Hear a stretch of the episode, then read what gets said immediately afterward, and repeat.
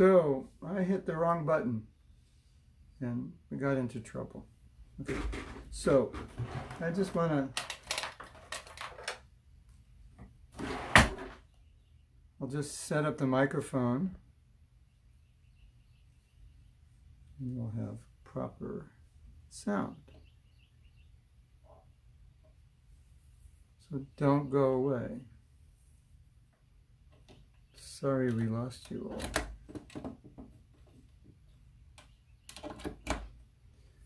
Just want to make sure that I set this up correctly. I'm on my phone now, so we should not have problem on my phone. I was going on my computer has a better camera. So now, just let me know that you can hear hear me better, well. I suspect you can hear me well now. So just let me know. Hare Krishna, Hare Krishna, Krishna Krishna, Hare Hare. Is it loud enough, clear, beautiful, transcendental? Krishna Krishna, Hare Hare. Much better. Okay. And how was the um, video, the pic, the, compared to what you were seeing before? How was the video? Is it not as good? The same? In a sense, it's a little easier to use the computer, but setting up the phone is not a problem. Okay, so we can continue. It's easier to read the. Um, looks low quality, yeah. The the um, it's a lower resolution. I th- um, pixels. Oh, really? Yeah. My true beauty cannot be appreciated unless I use the webcam. But um, pixelated, yeah. I think it could also be due to the fact that I don't know. So maybe we're having we're having um, internet issues. So hope, hopefully that new internet, uh, which I'm getting, getting in a week or two.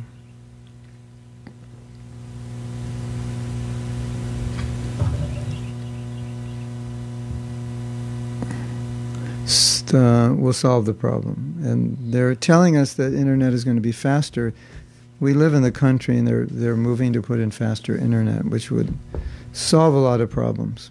And I'll have it right here in the office now. I, I get it from the house. So we were sharing. Loud hiss. Dun, dun, dun, the unknown.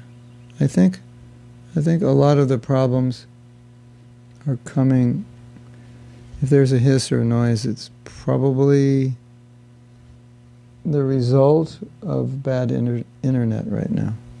Hold on, I have an idea. This could solve the hiss problem. Better?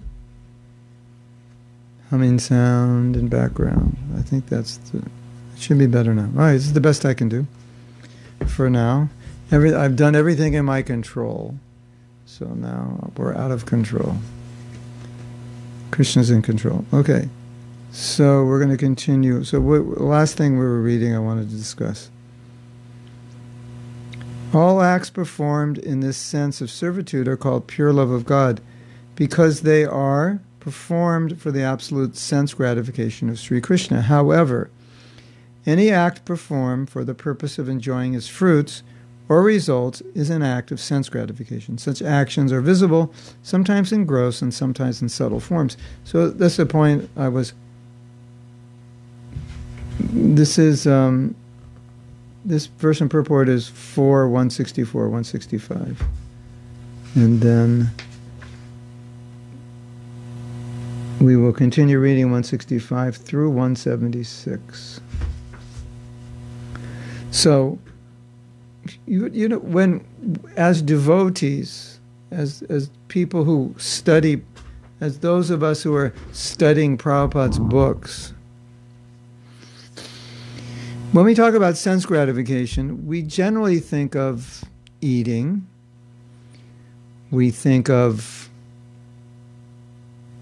seeing, going somewhere, go on vacation to see something that's beautiful, hear something, listen to your favorite music because it, you want to listen to it, makes you feel good. Uh, the affairs between men and women, sexual affairs, you know, just material extravagance. That when we talk about sense gratification, that's what we normally think of. And so when Prabhupada's talking about all these altruistic and religious people and using the word sense gratification, then it gets confusing because we say, oh, but aren't they doing good work? And they are doing good work. So here Prabhupada is clarifying that. He said it could be subtle. And subtle means it's not so obvious because what they're doing is good, but the motive behind it, it's not pure. It's not the motive of the gopis. I think that's the best. I think the best way I could explain this is that when Prabhupada's saying, no, this is not love, just add to the sentence, this is not the love of the gopis. Because, because we might see it, relatively speaking, we might see that as love compared you know, to what some people are doing, this person is showing a lot of compassion or tolerance or affection compared to the average person, and that's true. But compared to the gopis, it's not the love that the gopis have. So, relative to good and bad in this world, we may classify it as love. And that's where we get confused when Prabhupada says there's no love here. If we just add of the gopis. There's no love of the gopis in the material world. And that we can agree with. That we can understand very easily. There is, there's no. You will not find that dedication of uh, that the gopis had for Krishna. You won't find it here. And what you'll find here is behind the love, behind the altruism, behind the religion, you'll always find something. There's some gratification, and we we've run into this problem in our own movement where we see that sometimes Krishna gives us a position, so we have a little power, a little control. And sometimes the devotee may misuse that to gratify his ego or gratify his need to control, or misuse his position to, to get something material, take advantage of his position to get something material. So that seed is there, that material seed is there. It's not yet purified. That's Prabhupada's point. But within the heart of the gopis, the only thing in their heart is they want to please Krishna. That's all. There's nothing else in it. So that's that I think makes it clear when Prabhupada's saying it could be gross sense gratification or it could be subtle. Right? So I think that makes it clear and that that statement there's no love in the world which which when you hear it it, it, the first reaction is, no, there is love. My mother loves me.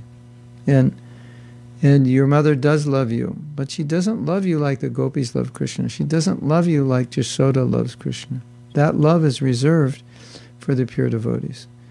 And to love your mother, your mother, if your mother's not a pure devotee, she must have some desire to get something from you, some enjoyment from you in some way, you know people have kids to enjoy the kids. So why did they have the kids in the first place? Out of pure love? No, they love their kids, but they also enjoy their kids and they want their kids to be successful and they enjoy through them and they enjoy the grandchildren and like that. So that's the point. Okay, so we're going to continue reading. And I think, uh, Kamini, I think the I'm reading from a book and the book says this what I just read was 164, 165. And now I'm going to continue reading, and it says it's 165 through 176. So I'm not reading from Chaitanya Charitamrita, I'm reading from another book which is quoting Chaitanya Charitamrita. Srila Krishnadas Kaviraj Goswami continues. The object of lust is only the enjoyment of one's own senses, but love caters to the enjoyment of Lord Krishna. And thus it is very powerful. Social customs, scriptural injunctions, bodily demands, fruitive action, shyness, patience, bodily pleasures, self gratification, and the path of Varnashram, Dharma, which is difficult to give up, the gopis have forsaken all of these along with their families and suffered their relatives' punishment and scolding, all for the sake of serving Lord Krishna. So let me read that. So now you understand the context. This is what the gopis, Prabhupada is, is just elaborating. He's helping, he's helping us understand what love is. And so he's saying this is all the things they gave up. And you see the Sanskrit there. Kamini is putting Loka Dharma, Veda Dharma, Deha Dharma.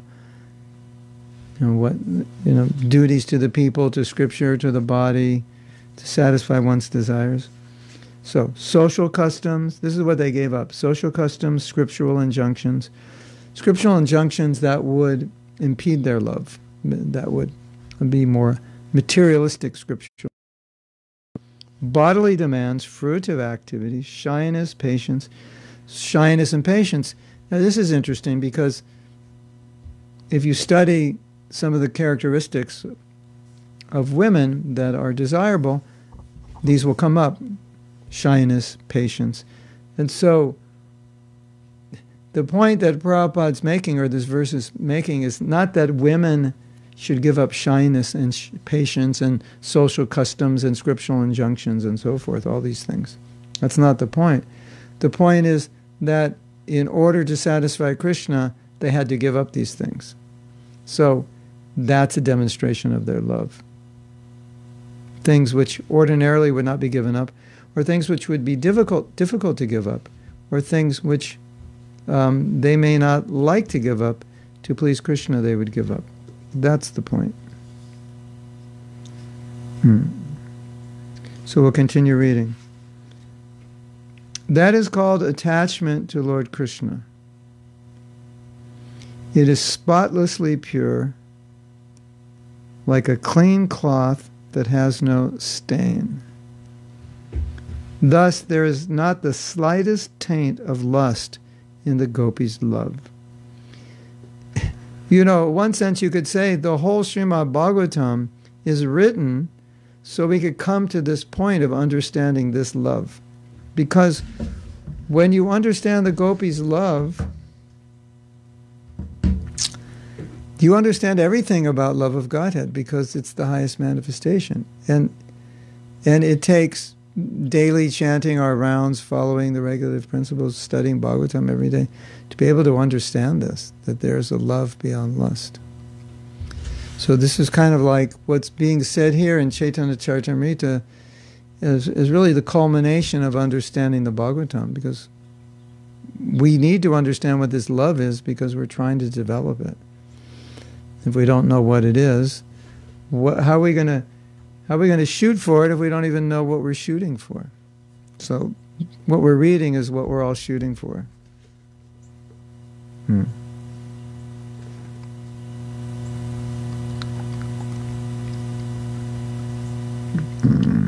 The gopis have forsaken all these, along with their families, and suffered their relatives' punishment and scolding, all for the sake of serving Lord Krishna. They render loving service to him for the sake of his enjoyment. In other words, whatever. Hmm, this is. This is Adi Lila 4, 165 through 176. That's what I'm reading now.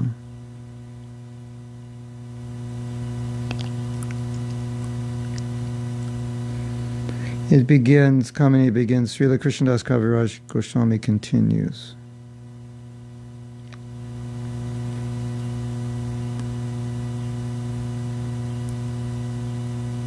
Hmm. So, what Prabhupada's saying here, the nature of the gopis' love is that they will suffer whatever, whatever they have to suffer, they'll suffer. Whatever they have to go through, they'll go through. And later it's explained why. He said, because unless Krishna is pleased, is happy, they're not happy. That's another symptom of love. You can't, like, can you experience happiness? So, yeah, we had some really nice prasadam, I'm very happy. Or, I went to the lake today, we went swimming, I went to the beach, we went swimming, we walked, you know, we climbed the mountains, I feel very happy. Yeah. There are things in this world that make us happy. But they won't make the gopis happy. The only thing that can make the gopis gopis happy is satisfying Krishna. That's all, nothing else. That's love. You can't experience any happiness independent of the happiness of Krishna. That's the gopis' love. That's it. Now you know. We said it. It's clear. Prabhupada goes on, therefore, lust and love are quite different.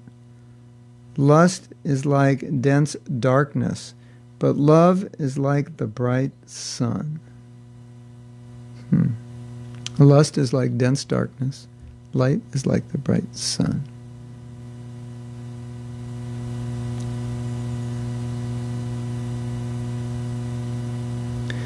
Thus, there is not the slight there is not the slightest taint of lust in the gopis' love. Their relationship with Krishna is only for the sake of his enjoyment. That's it. That's the definition. I'll read it again. Their relationship with Krishna is only for the sake of his enjoyment. And sometimes you'll look at the Leelas and it'll look like they're doing things for their own enjoyment. So just just remember this statement of Prabhupada. So if you if you look at something they're doing and you think that's something that it seems like I would do or an ordinary person would do for their own enjoyment, just we have to understand the basic the basic principle is the only reason they're doing that is it, will give Krishna pleasure. And we're going to read about this. It's really nice what Prabhupada says about this. But that's, that's a basic paradigm of understanding Radha and Krishna. That whatever you see the gopis doing, even when Radha becomes angry, or the gopis seem to be lusty, say, you know, please kiss me, and so forth they're not doing it because they want it, they're doing it because they know it'll please Krishna. And it seems like they're doing it because they want it, but they'll never do anything because they want personal gratification. There's no, they don't have the desire for that. So, so just remember that when you're reading about the gopis, they have no desire for personal enjoyment, so they can't do anything. for personal enjoyment. Yeah. So we'll continue reading.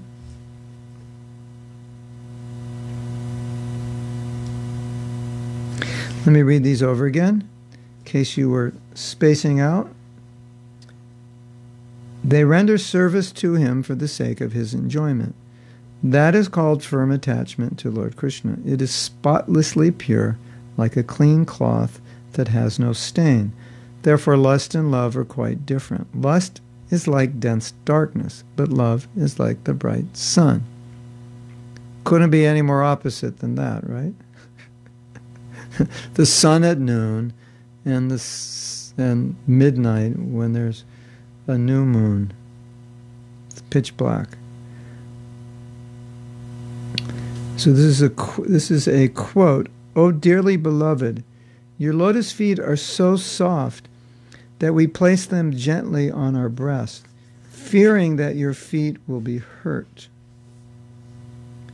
Our life rests only in you. Our minds, therefore, are filled, filled with anxiety that your tender feet might be wounded by pebbles as you roam about on the forest path.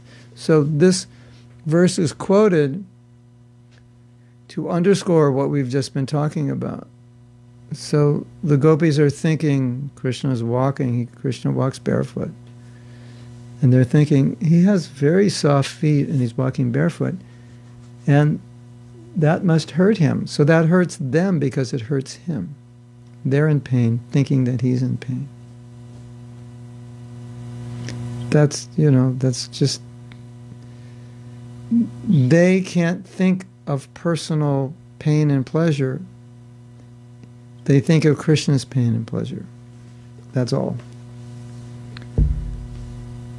And that's why when Krishna goes to herd the cows and he's going barefoot, it puts them in pain because they're thinking, they're feeling the pain more than he's feeling. The gopis do not care for their own pleasure or pains. All their physical and mental activity, activities are directed toward offering enjoyment to Lord Krishna. They renounced everything for Krishna. They have pure attachment to giving Krishna pleasure. Is another quote. Oh, my beloved gopis, you have renounced social customs, scriptural injunctions, and your relatives for my sake. I disappeared behind you only to increase your concentration upon me.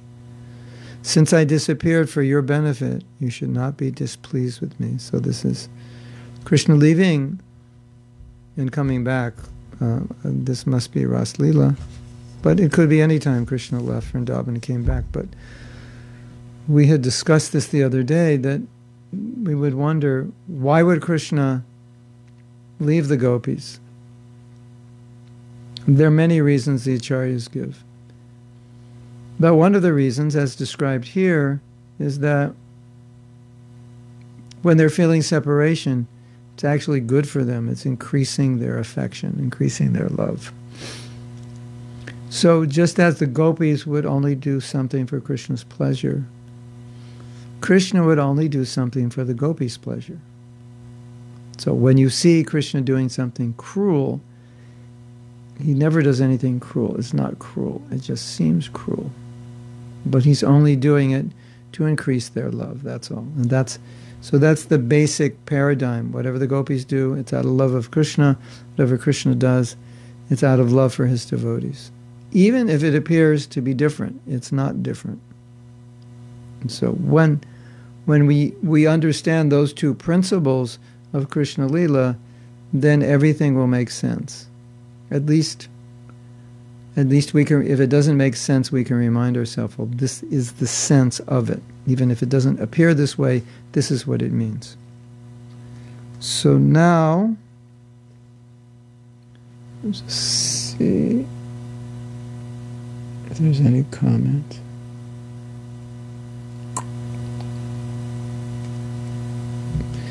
Coming in now, we're going to read from Adi Lila 4 181 through 184. I think perhaps what's in this book, or maybe sections, this is why you can't find it. He may not be quoting the whole thing. There's no Bengali here. He may just be quoting a purport. Anyway. So this is, we're going to read 181 through 184.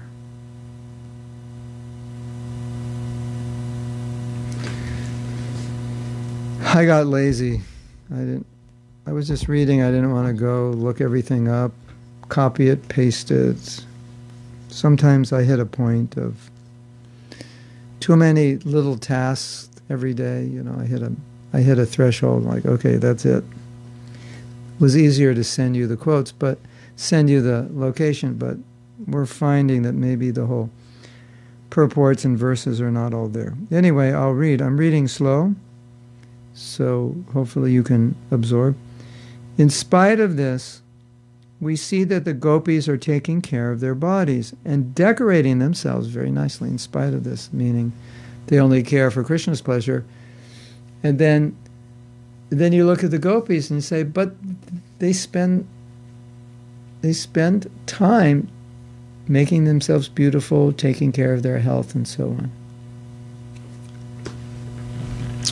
So that's this is the question I was asking before I was mentioning. The Prabhupada's going to talk about it. Here he talks about it. So let's read this again. In spite of this, we see that the gopis are taking care of their bodies and decorating themselves very nicely. How can one understand that they are not acting for their own sense gratification? In this regards, um, Kamini also, I think we maybe, this is the book, um, this is a book by Bhakti Purushottam Swami that I'm reading from, so he's quoting a lot. But he may be putting in his own words in between the quotes, and then that's maybe confusing. You're looking, I'm reading something, it might actually be him speaking. In this regard, Krishnadas Kaviraj says, Whatever affection we see the gopis show for their own bodies, know it for certain to be only for the sake of Lord Krishna. Know it for certain, don't have a doubt. The gopis think, listen to this, this is really important. I have offered this body to Lord Krishna. He is its owner, and it brings him enjoyment. Krishna finds joy in seeing and touching this body. It is for this reason that they cleanse and decorate their bodies. Isn't that interesting? Why are they taking so much trouble to be beautiful? Because they know it gives Krishna pleasure. If making themselves beautiful did not give Krishna pleasure, they wouldn't do it. If making themselves ugly gave Krishna pleasure, they would make themselves ugly. Whatever pleases him, that's what they'll do. That's just, that's what it means to love Krishna. O Arjuna, there are no greater receptacles of deep love for me than the gopis, who cleanse and decorate their bodies because they consider them mine, consider their bodies mine. Beautiful, beautiful. So now we're going to read from the Adi Leela chapter 4 texts and purports 185 to 195.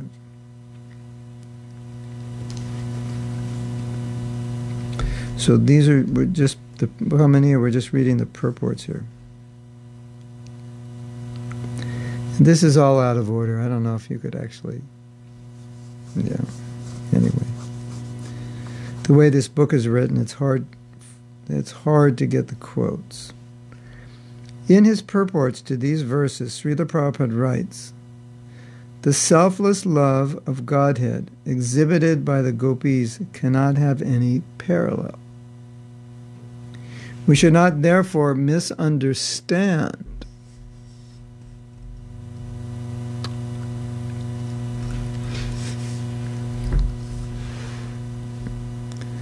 The care that we should not misunderstand the carefulness of the gopis in their personal decoration. The gopis dressed themselves as beautifully as possible just to make Krishna happy by seeing them.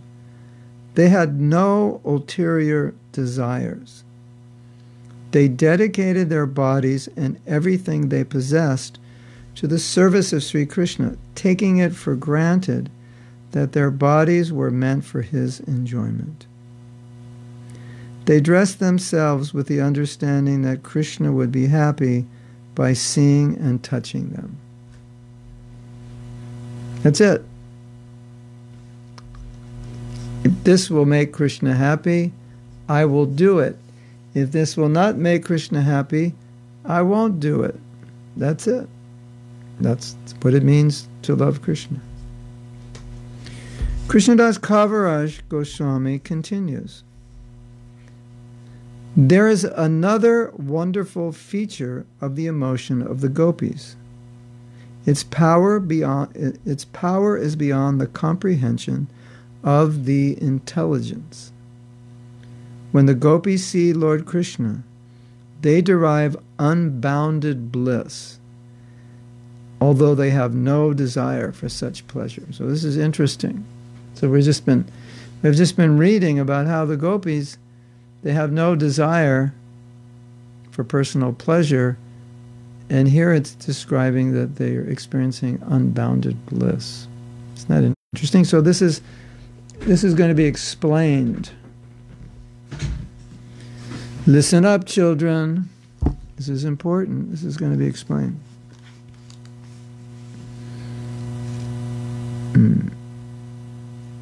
They derive unbounded bliss, although they have no desire for such pleasure.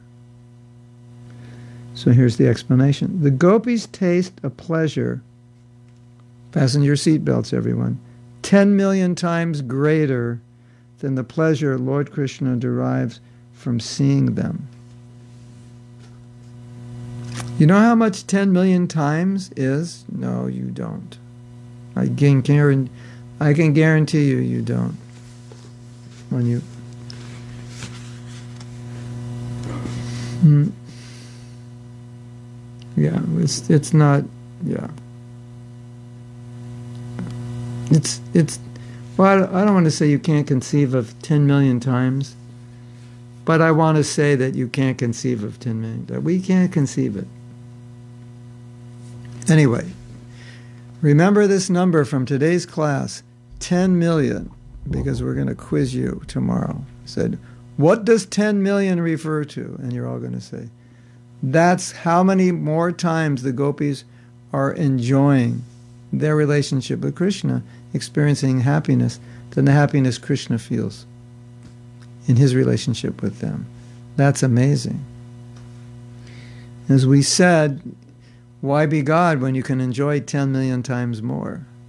I, th- I, think this should be our explanation. For people to say, you know, I'm trying to be God, say, why would you want to be God? By serving Him, you can enjoy 10 million times more than you could ever. Well, that's 10 million times more than Him. That's not 10 million times more. Yeah, okay, we can say, you want to become God? Well, you can enjoy 10 million times more than Him by serving Him. So think that over, you know, you might be cheating yourself. The gopis have no inclination for their own enjoyment, and yet their joy increases. That is indeed a contradiction. No, and, and this is the ultimate, the ultimate paradox in the material world. That if you come to this point where you just try to satisfy Krishna, and you can purify yourself enough that that desire to satisfy Krishna is the most important in your life, then you will enjoy like never before. That's a fact. Anandamaya. Anandamaya. You will be full of ananda, full of bliss, because that's Krishna's nature. You try to satisfy Krishna, you become Anandamaya. For this contradiction, I see only one solution. The joy of the gopis lies in the joy of their beloved Krishna. When Krishna sees the gopis, his joy increases, and his unparalleled sweetness increases also. So, what's he saying here? Well, this is so interesting. This is the dynamics of love. So,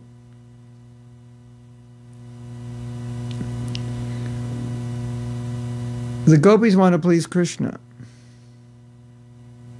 So they please him, and then they see that he's pleased. And when they see that he's pleased, they become so much happier.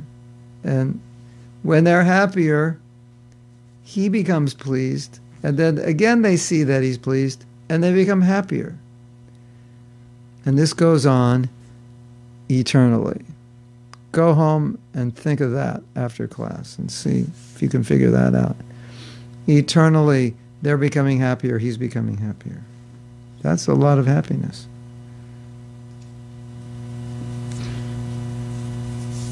So, this is the explanation. Krishna has obtained so much pleasure by seeing. The gopis think Krishna has attained so much pleasure by seeing me that thought increases the fullness and beauty of their faces and bodies. the beauty of Lord Krishna increases at the sight of the beauty of the gopis. they think Krishna is pleased, then they become more beautiful, they smile more. That makes Krishna happy, and then it just back and forth. He becomes more happy, they smile more, become more beautiful that makes him more happy, that makes them more beautiful, makes him more happy. And that goes on eternally. And how long is eternal? Yeah, it's a long time. The beauty of Lord Krishna increases at the sight of the beauty of the gopis. And the more the gopis see Lord Krishna's beauty, the more their beauty increases. In this way, a competition takes place in which no one acknowledges defeat. So they're both increasing.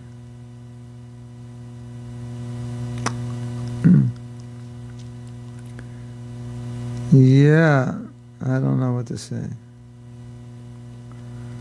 Uh, maybe I have to do my homework tomorrow and actually find these quotes.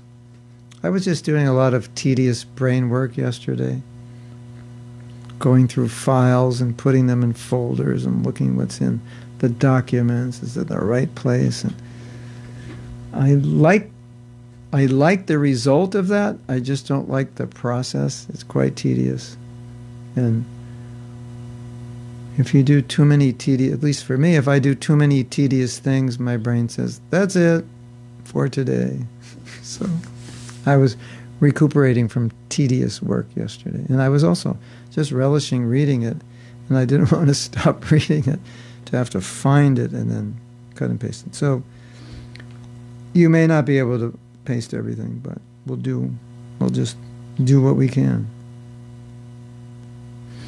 Krishna, however, derives pleasure from the beauty and good qualities of the gopis. And when the gopis see his pleasure, the joy of the gopis increases. Therefore, we find that the joy of the gopis nourishes the joy of Lord Krishna. For this reason, the fault of lust is not present in their love. Okay. So, let's continue reading. If there's no comments or questions, I think everyone's happy just that we're reading. If there were comments, I didn't see them.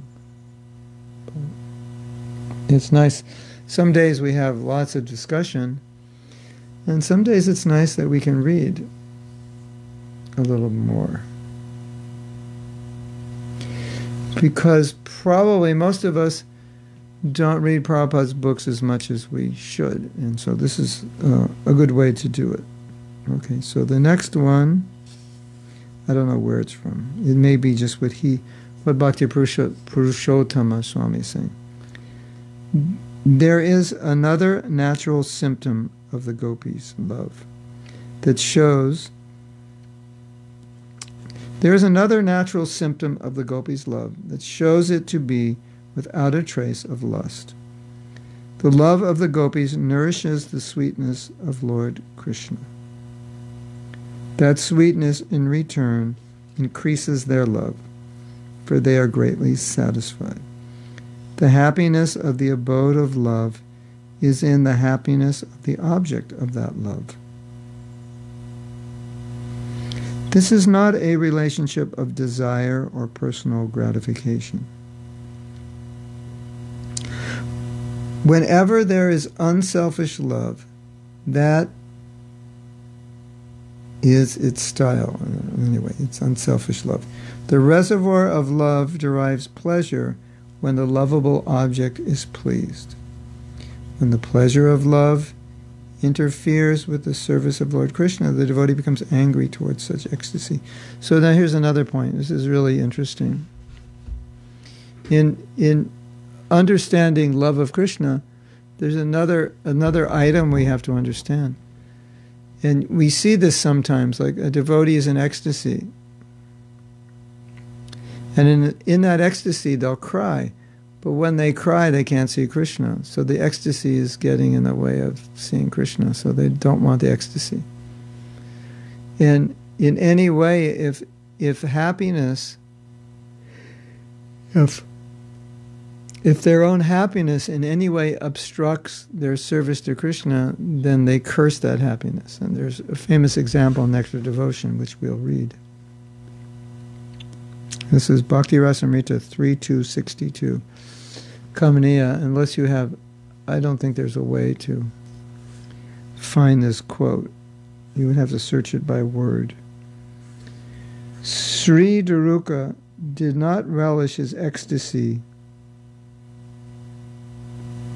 Sri Daruka did not relish his ecstasy feelings of love, for they caused his limbs to become stunned and thus obstructed his service of fanning Lord Krishna. So he was fanning Lord Krishna and he was experiencing ecstatic symptoms.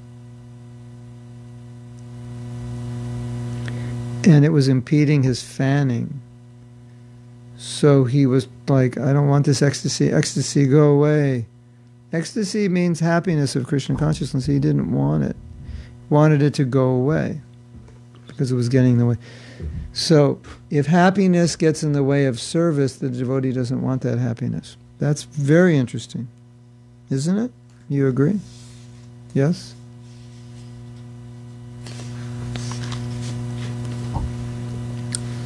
Okay, just uh, one more page to read, then we can have some questions if you have. This is another quotation from Bhakti Rasamrita Sindhu. The lotus eyed Radharani powerfully condemned the ecstatic love that caused a flow of tears that hindered her sight of Govinda. She condemned, Radharani condemns ecstatic love. That's headlines of the, you know the daily, the daily Braj newspaper. Radharani condemns ecstasy. Whoa, big news. Front page news. What does it mean? She can't see Govinda because she's crying. So she condemns ecstasy.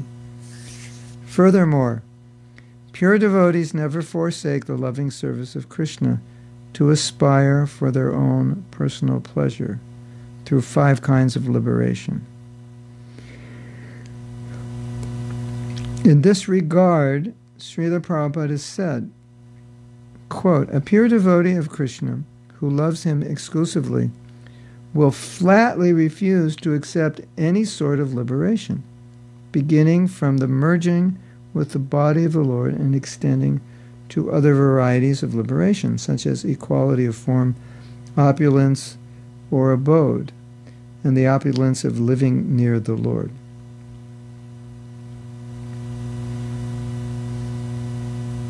The natural, and uh, those opulences are achieved in Vaikuntha. So naturally, devotee is not aspiring for a form of Vishnu. And it's it's sometimes considered that to desire one of these kinds of liberation, even if it's liberation of Vaikuntha, it's considered just a personal desire. Now, we might say you should go back to Godhead, you should try to go back to Godhead. Well, that's, that's something Prabhupada has come, that's Prabhupada's mission to take us back to Godhead. So, in that sense, going back to Godhead is service to Prabhupada. Because that's what he wants. But on a higher level, we'll be willing to go anywhere. And Prabhupada was asked, Where are you going after you your mission is over on on this planet? He said, I'm going said, I want to go to the hellish planets, or I'm going to the hellish planets to preach there. So either we serve Prabhupada by going back to Godhead, or we join him and help him preach. Hmm. The natural love of the gopis is devoid of any trace of lust.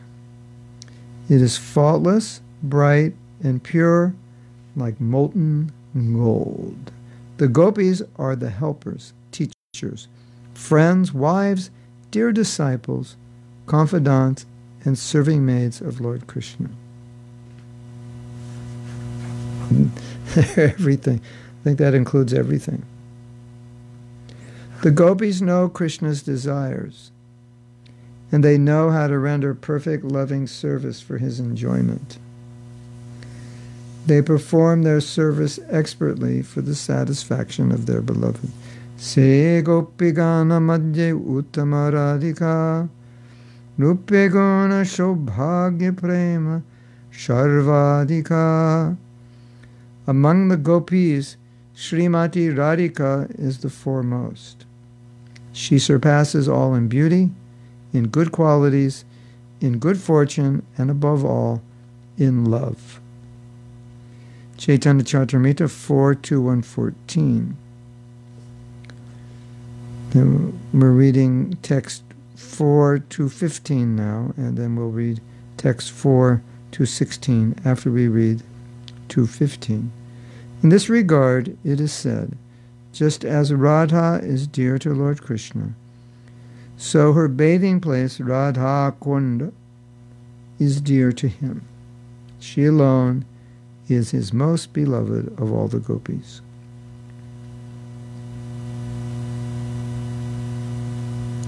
Lord Krishna himself has said, O Partha, in all the three planetary systems, this earth is especially fortunate, for on this earth is the town of Vrindavan, and there the gopis are especially glorious, because amongst them is Srimati Radharani. Srimati Radharani ki jai. So, I think that was important discussion we had today. And I will, I can, I don't think we can overemphasize the importance of, of understanding the love of the gopis because it is that love that we're aspiring for. And I think uh, from today's reading, you can see that the more you understand what is love, the more you understand what you need to be working on and, and what's lacking in your life. Isn't it? So, if we don't know what love is, how do we emulate it? And so, here we're learning about love that we've never seen anywhere. So, okay, so that now I'm a devotee, that means I'm supposed to develop this love. I'm on the path. That's what I'm supposed to be doing. I'm supposed to, my goal is to become like the gopis. Beautiful, right? Uh, my goal is to develop the love of the gopis. And so by meditating on the gopis, then you'll become inspired to develop that love. And Chaitanya Mahaprabhu used to meditate on the gopis. He used to chant, Gopi, Gopi, Gopi. Sometimes he was misunderstood for chanting that, but that, that's what was in his mind and heart, the love that the gopis had for Krishna. So I have a meeting. I have a meeting at 9:30. If you want to ask any questions or make some comments, we can take a few. And I would like to stop at 9:25. Anandita says, I agree that if material happiness gets in the way of service, we do not want it. But it is amazing that if spiritual happiness gets in the way of service, pure devotee does not want it. Yeah. So that that's the see the whole thing. The whole thing we were reading is that the pure devotee has no desire for themselves, and, and we're trying to relate to that. But you also have to remember that part of the problem that we're facing in the material world is we have a material body, and the material body has demands. So imagine Anandita, imagine you had a body that didn't have any demands, the spiritual body. And so, what would be the function of that spiritual body? The function of that spiritual body would be to please Krishna. So, the demands we have of this body here wouldn't be there. And so, then the obstacle becomes not your own desire, but anything that in any way gets in the way of your relationship with Krishna whatever whatever that is. If it's ecstasy, if it's happiness, anything. If it gets in the way, it gets in the way, and that becomes the problem. And that's why the gopis they cursed Brahma and said, "You made eye eyelashes. I excuse me, you made eyelids." And I think most people blink every like 11 seconds or something. We just don't know it. And some people blink more. I don't know. But then you'll know. You, you see me blinking now. Oh, and so you can all blink and see when you blink for just just blink. Just look at me, look at my picture and blink. And so for that fraction of a second, you didn't see me. And you're like, you're fine. You didn't see me for a fraction of a second. You're okay, right? You didn't faint or. Um, you didn't curse Brahma. Oh, Lord Brahma, why did you create eyelids for a fraction of a second? I could not see Mahatma Prabhu. I doubt you were cursing Brahma when you blinked. But the gopis blink and they curse Brahma. Like, like what's wrong with you? You created eyelids, and now when I blink for that moment, I can't see Krishna, and it, it's torture. Hmm. Isn't that interesting? You get a glimpse into what love is. Hmm. Yeah, anything, anything that gets in the way, gets in the way, whatever it is. The point is, it gets in the way, and that's the problem. Vidarbha is asking, at my level, how to cultivate the mood of happy small and give up desire for prominence, which the gopis don't have at all.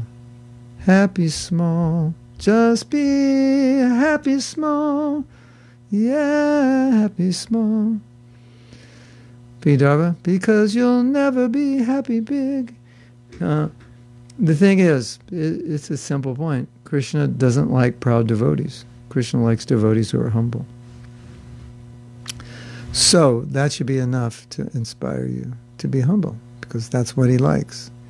And our life is for his pleasure. And, uh, that, there's a few thoughts you, you can meditate on. We don't join spiritual movements to become prominent. We don't join spiritual movements to polish up and inflate our false egos. We join spiritual movements to deflate our egos, to become more humble. So the purpose of ISKCON is to help you become humble. The purpose of ISKCON is not to inflate your ego. So that's another meditation. The purpose, not even the purpose of ISKCON, but the purpose of spiritual life is not to inflate your ego. So that's something to meditate on. And I would even go so far as to say that it's a travesty or it's a crime if we utilize the facilities of ISKCON for any personal sense gratification. So if I use the facility of ISKCON so that I can be honored, glorified, famous, I only use the facility of ISKCON so I can further the mission of ISKCON. So if me becoming famous is going to help further the mission, that's fine. But I'm not doing it because I want to be famous. I'm doing it because, well, more people will listen to me. Well, more people will become Krishna conscious. Right? Well, I'm famous now. Everybody's listening to Mahatma. Well, before it was, you know, I put up something and we would get three people watching it, and now we're getting three million. What's better? So, yeah, but that's the only reason. Otherwise, um, don't ever think you're entitled because of what you've accomplished. Don't ever think you're entitled to be proud. You're not.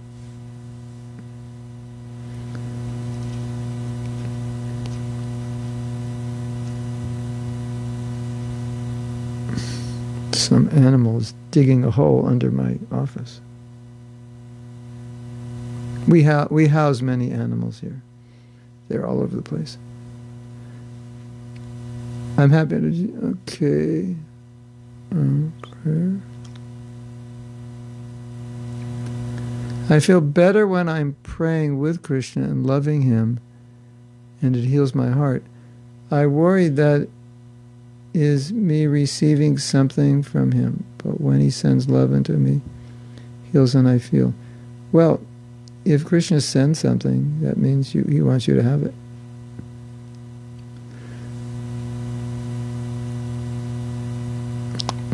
Yeah, you might, you're hearing messages from him. How do you know it's delusional or it's him? Well, you can confirm with what he teaches in Scripture. Sometimes Krishna gives you, like, He gives you material things because he wants you or gives you happiness, a nice husband, nice children, nice house, nice job, this and that. Because he knows you'll use everything in service and he knows that you, you need these things and want these things. So but you don't use them for sense gratification, you use them for service.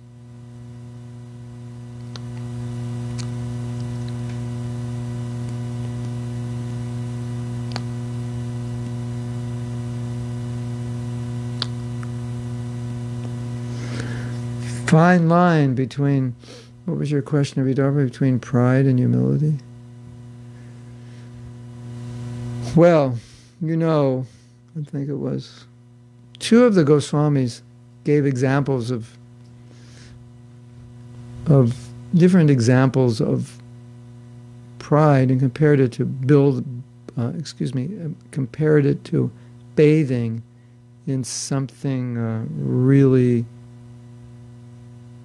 horrible, like urine of an animal or stool of an animal.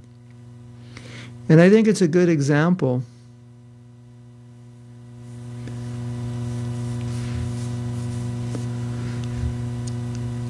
I think it's a good example because I think everything material is like that. We think it's nectar. But from the perspective of someone who's relishing Krishna consciousness, to them, say, nectar, that's like stool. What are you talking about? You know, it's like if you if you see a drunkard and the drunkard thinks, "Oh, this this beer tastes good," and you've never dr- drank beer, I don't know if anybody actually likes the taste of beer. I can't imagine they would, but um, if you taste beer and you've never tasted beer before, it tastes horrible, or any alcohol tastes horrible.